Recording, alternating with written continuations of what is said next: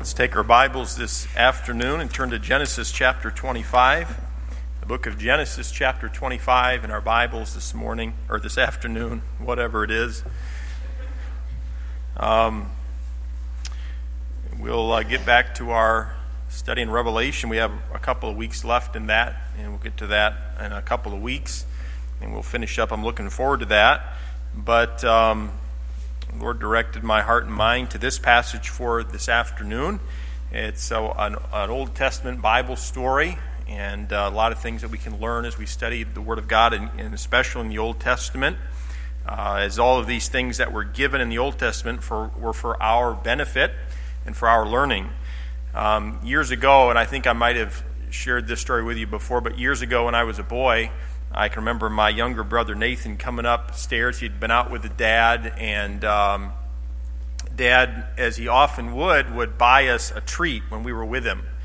Uh, looking back, I think he was probably bribing us to be with him. I don't know. I mean, we always loved going with him, but he would buy us. I can remember getting a, a Pepsi, you know, with the old glass bottle Pepsi, and sometimes it would be a Snickers candy bar or something like that, and we'd always enjoy that together. Mrs. Steinbach can attest there, my dad will even to this day stop by the office with a Snickers candy bar for me. So uh, it's kind of a long standing thing. Well, anyway, um, that particular day, Nathan had been able to go with dad, and he came home and he came upstairs and he had a Snickers candy bar, which happened to be my favorite candy bar in the whole wide world. And, uh, you know, Nathan, he liked something like Milky Way or something. You know, I mean, Snickers weren't his thing. Uh, but he, I offered to, to trade him something for it, and he held out. Nathan's quite, quite frugal. And, uh, and uh, anyway, so I offered more, and then finally told him I didn't care anyway, and he could eat it himself. It didn't matter to me, and you know, and um, that'd be fine if he didn't want to share with me. And it went on. This went on for a while, and finally, you know, I just had to have that Snickers candy bar, and so I began to offer him baseball cards that I had. And, uh, and I had a collection. It was a pretty good collection. And, and I remember two of my favorite baseball players at the time were Orel Hershiser and Kirk Gibson. And, uh, and I can remember I offered him a, a few different, and uh, quite a variety of cards. And he would have nothing but the best that I can, what he knew what I liked and treasured the most. And he wanted what I treasured the most for that candy bar. Well, there was no way I was going to do that. But the more that I thought about it and longed for that nutty goodness and satisfaction, the finally I broke down and I traded my Orel Hershiser and Kirk Gibson cards to my brother for a Snickers candy bar. And uh, he probably has them to this day, knowing Nathan. They're somewhere in his stash. Uh, I've told this story before. I, uh, uh, Jared May actually gave me a Kirk Gibson card not long ago to help salve the wound that my brother. But I made a choice that day, and I do not have those cards to this day. I lost something that was valuable to me because in a moment of weakness, I valued a Snickers candy bar that was gone in about a minute and 10 seconds. I valued that in a time, in a moment of time, my perspective was Snickers was more valuable than Orel Hershiser and Kirk Gibson. And I gave up something that meant a lot to me for something that really was worthless. And uh, so I want to I want to ponder a passage in Genesis chapter 25. We're not going to be long, but I want us to think through it because all of us face decisions. We all do. And most of us aren't going to face that decision this week. You know, that's probably not the decision that Mr. Jex is going to face this week. Mrs. Jex is probably not going to hold out for his Orel Hershiser and Kirk Gibson baseball cards. But you know what? We all make decisions. Excuse me, decisions, and I want to look at some principles that could have changed my decision if I had implemented them, and um, and it, it can be a help to you as well. Look at Genesis chapter 25. I'll begin reading in verse number 24. Genesis chapter 25 and verse 24, and I'm going to read down through verse number 34, so, so 10 verses here. It says, And when her, that's Rebekah, when her days to be delivered were, were fulfilled, uh, so she was ready to give birth to some twins, behold, there were twins in her womb. And the first came out red, all over like an hairy garment. And that's one of those times where we look at them and go, oh. And what do they mean by that when they look at your baby and go, oh?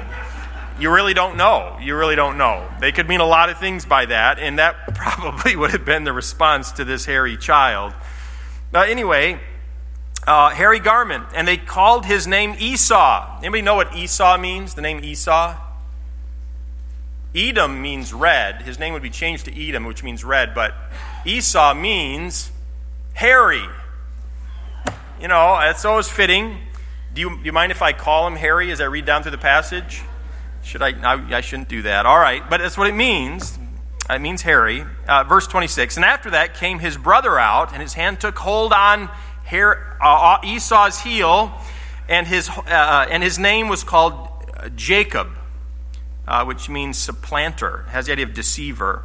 And Isaac was 60, he was three score years old when she bare them. And the boys grew, and Esau was a cunning hunter, a man of the field, and Jacob was a plain man dwelling in tents.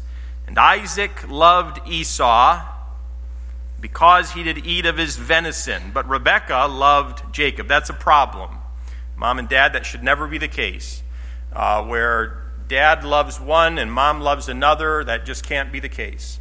Um, and even though all of our children are different, and you're going to see likenesses and dislikenesses, and uh, we ought to love them uh, all uh, equally as that's possible. All right. And so, uh, verse number 29. And Jacob sod pottage. Uh, he's talking about He's kind of making a soup, uh, fitting for today, I think. Esau came from the field and he was faint. Now, that's a statement of fact. He was faint. He was tired. He was exhausted. Beware of making big decisions when you're exhausted. Verse 30. And Esau said to Jacob, Feed me, I pray thee, with this that same red pottage. Pottage has the idea of beans, red. Uh, it's probably had some meat in it. We I don't think this is a biblical, this is not a biblical sermon on chili, okay?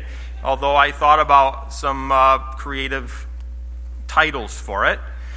Um, by the way, we are going to start an investigation into the winner of this chili cook off this year. Because I'm not sure if the church can withstand one year of Scott Pagan as champion. All right. So we're going to work on this. This is going to be a long year.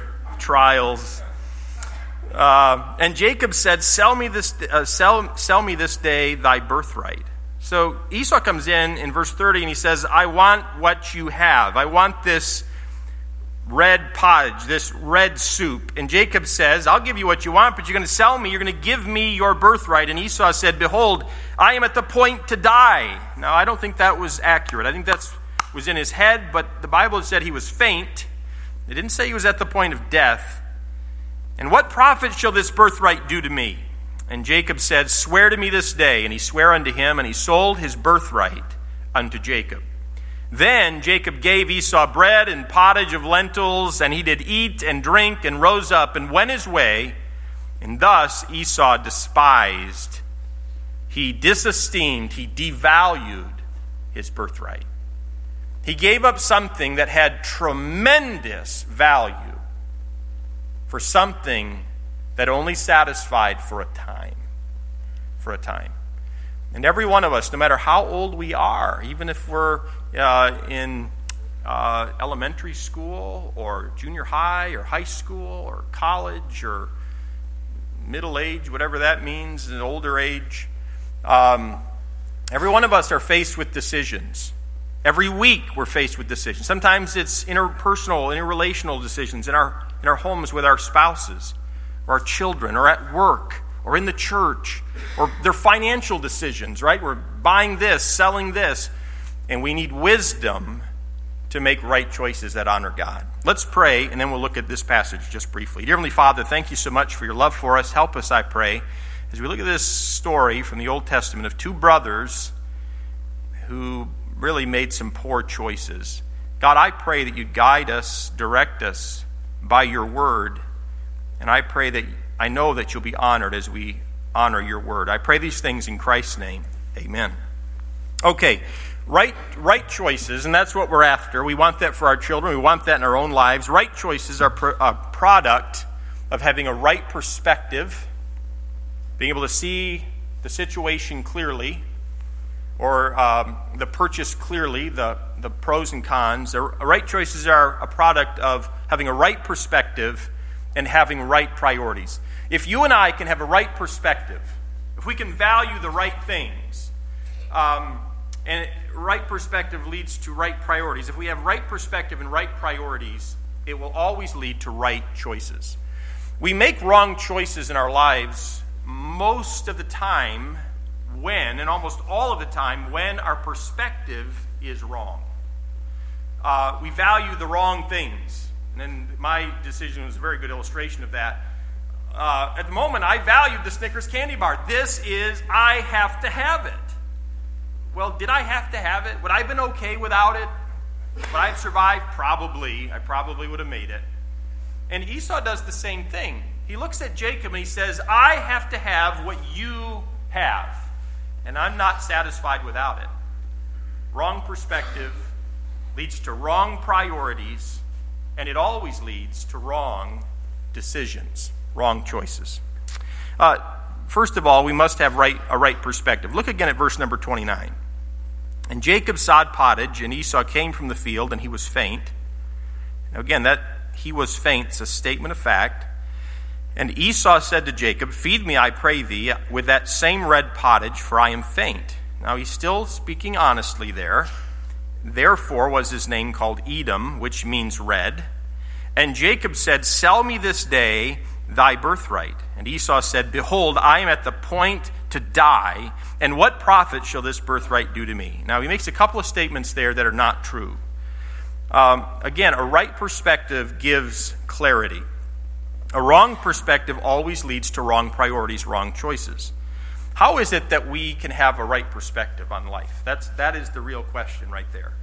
Uh, I appreciated the song that we sang, that we learned today, this afternoon.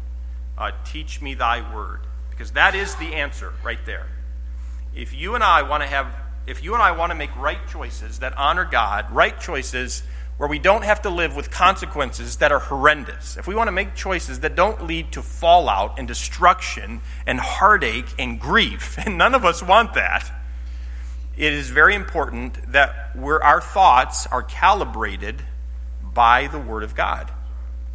It really is the key. Psalm 119, verse 105 says, Thy word is a lamp unto my feet and a light unto my path. You could apply that to any part of life child rearing, purchasing a vehicle, purchasing a home, setting a diet. I mean, you could, you could apply the Word of God will give you is a lamp and its light, and it will give you clarity on how to live life in every single circumstance of life. Now, both of these men in, our, in the story, Esau and Jacob, had, had grown by this point. They're young men when this decision is made. It's, uh, there's a famine going on in the land. Uh, chapter 26 seems to indicate that. It already begun. So Esau is not living in an easy uh, time period. Okay, I want, I want you to know that because I can tell the story and we can say, Esau, what's wrong with you? why did you make such a poor decision? It's easy always to look back at the Old Testament saints, isn't it, and be like, what were you thinking? Um, but then we could probably look at ourselves and say that a few times. And if we've lived for any length of time, we can say that. Um, so Esau, he's the kind of guy who's on the move. He's living off the land. He's a hunter. But you can imagine if it's has anything this famine has been going on for any time at all, he's probably not finding food. He's returning home. He's exhausted. And again, I, I, uh, that's obvious from the text that he was exhausted. And again, I encourage you, and this is just real practical, try to avoid making big time decisions when you're exhausted, okay? Um, by the way, that be there's application there for your marriage. Um, there's application there for interpersonal relationships. When you're parenting your children, and there's a situation that's that's come up, and it needs to be addressed. When you're dog tired at the end of the day, and frankly should have already turned in for the night, that's not the time to, to light the fire or light the fuse, okay? That's not the time to get into the big conversation to hash it out. So be careful when you're exhausted. So Esau's perspective is influenced, uh, influenced greatly the decision that he makes. Uh, notice, and I've read this, I'll just highlight it. He, make, he uses the term, I am faint. The word faint means to be famished, to be exhausted, to be weary. Okay? Uh, he's tired. You and I get tired sometimes. You say, I'm tired right now. Uh, we get tired sometimes. You know, we get tired of battles. We get tired of standing for things, don't we? I mean, you just get tired. Um, sometimes it's a physical exhaustion, sometimes it's uh, an emotional exhaustion. Um, Esau was tired, and he really thought to himself at this point when he's so tired, he thought, began to think of himself as hopeless. I don't have any hope. This isn't going to work out. It's not going to be okay. I, I, I, need something. And you know what? The birthright meant a lot to me as the firstborn, but you know what? That doesn't mean anything to me if I die. He's starting to think wrong thoughts. And his perspective I'm faint, I'm helpless, and I'm hopeless. I'm at the point to die. Um, actually determine the decision that he's going to make. In some situations, it's almost a foregone conclusion if you and I allow ourselves to get to the point where we have a wrong perspective, we begin to have wrong priorities, it is almost a guaranteed fact fact you will make the wrong choice. You will make the wrong choice. You're not going to make the right choice. Wrong perspectives. I'm helpless. I'm hopeless. Now, there's elements of truth here, but it's kind of morphed into a bit of a lie. The reality is, for you and I as believers, is we do have help and we do have hope. I'm going to read just a couple of scriptures to you and just let them wash over you this, this afternoon. Isaiah 40 and verse 28 says, Hast thou not known? Hast thou not heard that the everlasting God, the Lord, the creator of the ends of the earth, fainteth not, neither is weary? There is no searching for his understanding. He giveth power to the faint, and to them that have no might he increaseth strength. Even the youth shall faint and be weary, and the young men shall utterly fall. But they that wait upon the Lord shall renew their strength. They shall mount up with wings as eagles. They shall run and not be weary, and they shall walk and not faint.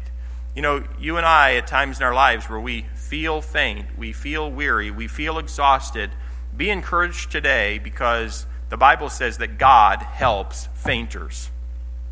God's in the fainter helping business.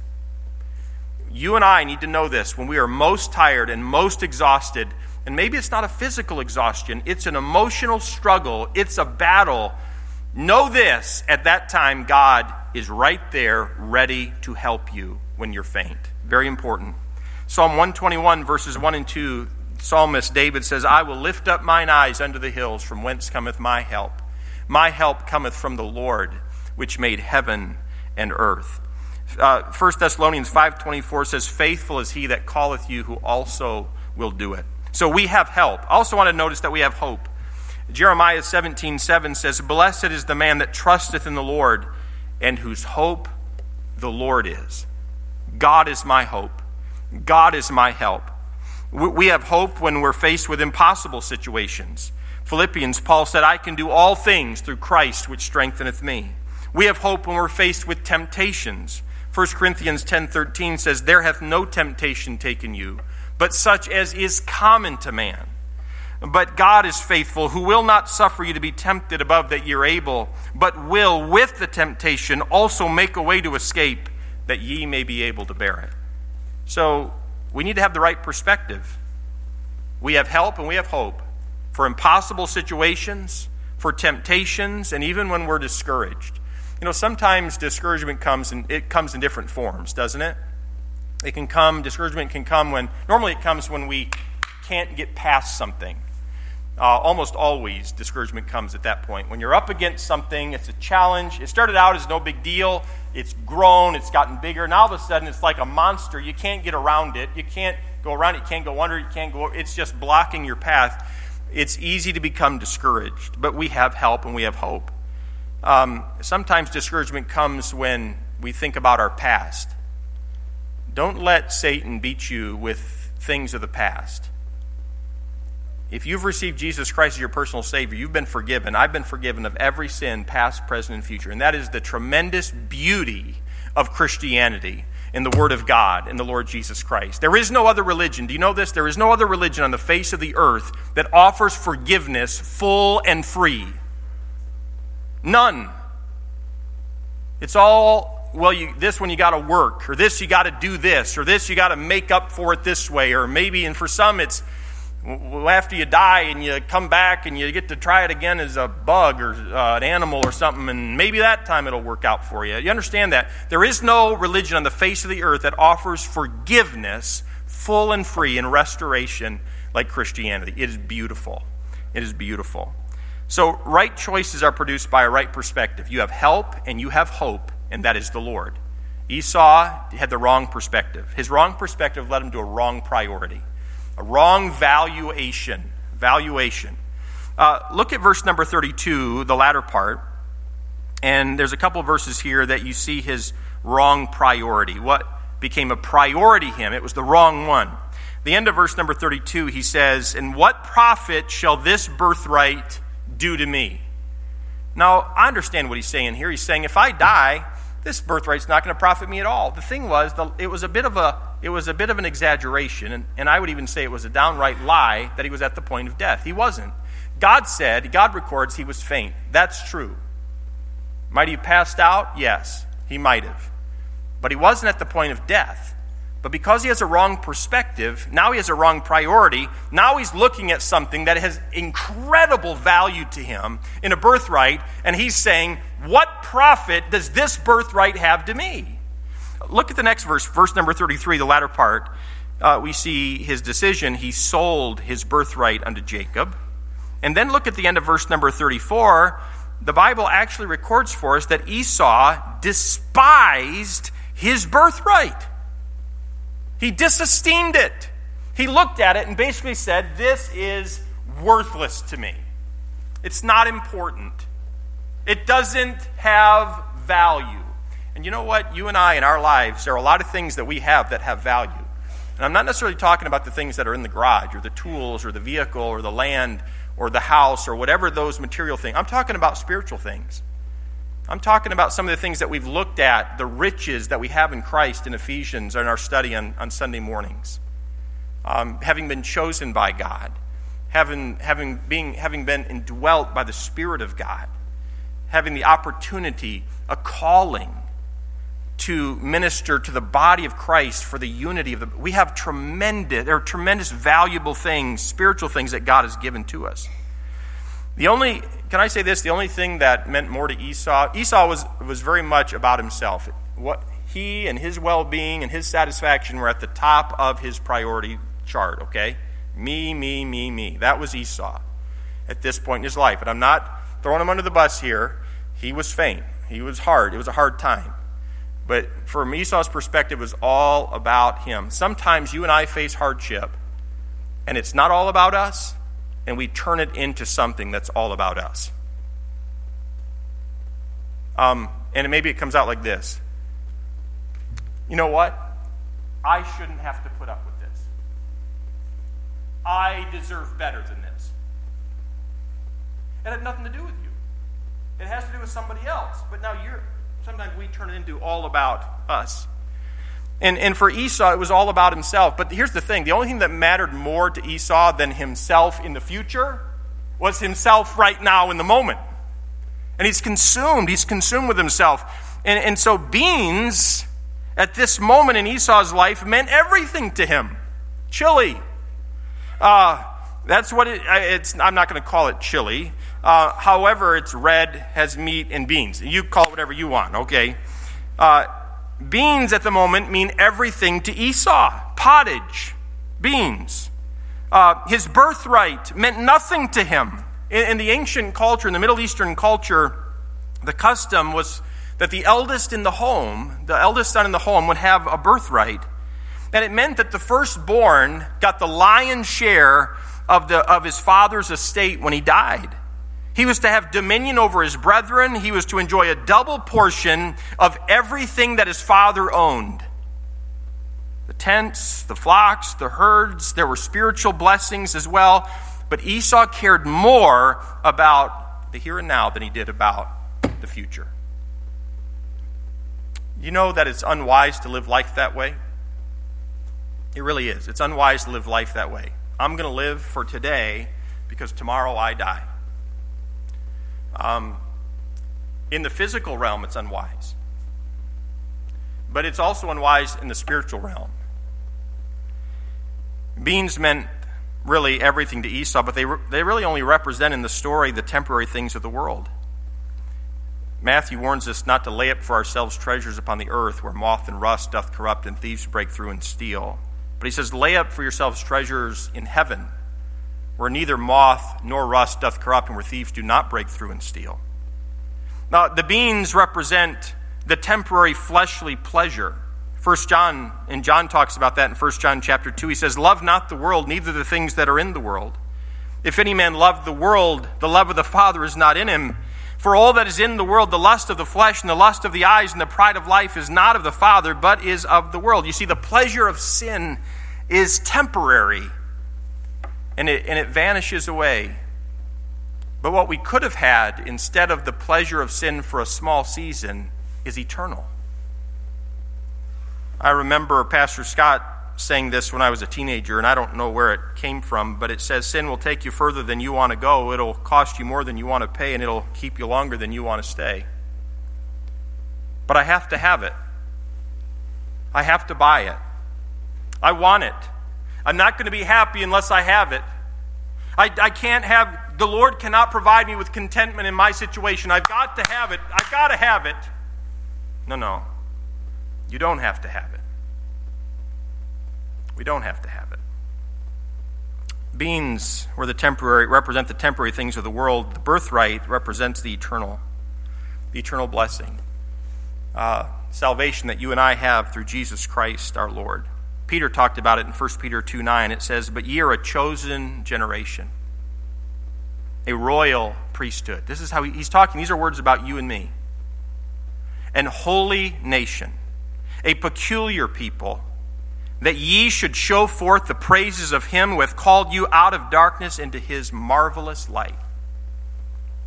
You know, Esau's wrong perspective led to wrong priorities, led to wrong choices and the Bible records for us how, and look over to chapter 27, if you would. It records for us how there came a point in Esau's life where he regretted his decision. And by the way, have you ever bought something you regretted? I have.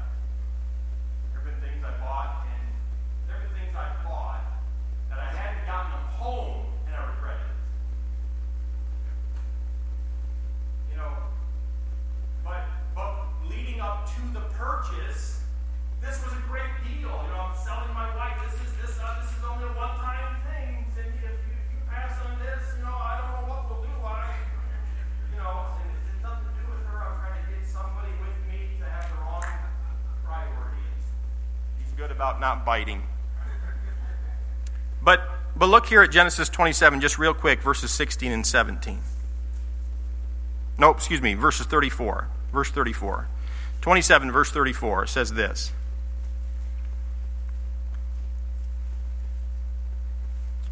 In verse, in, excuse me, verse 34, it says, And when Esau heard the words of his father, he cried with a great, a great and exceeding bitter cry. You can imagine what that would have been like, a full grown man. And said unto his father, Bless me, even, my, uh, even me also, my father. Now, Isaac's already blessed Jacob. He's given Jacob the blessing that belonged to Esau. Verse 35 And he said, Thy brother came with subtlety and hath taken away thy blessing. And he said, Is not he rightly named Jacob? For he hath supplanted me these two times. He took away my birthright, and behold, now he hath taken away my blessing. And he said, Hast thou not reserved a blessing for me? And Isaac answered and said unto Esau, Behold, I have made him thy Lord, and all his brethren have I given to him for servants, and with corn and wine I have sustained him. And what shall I do now unto thee, my son? And Esau said unto his father, Hast thou but one blessing, my father? Don't you have one for me? Bless me, even me also, O my father. And Esau lifted up his voice and wept. And Isaac his father answered and said unto him, Behold, thy dwelling shall be the fatness of the earth and of the dew of the heaven from above. Not much of a blessing. Verse 40 And by the sword shalt thou live, and shalt serve thy brother.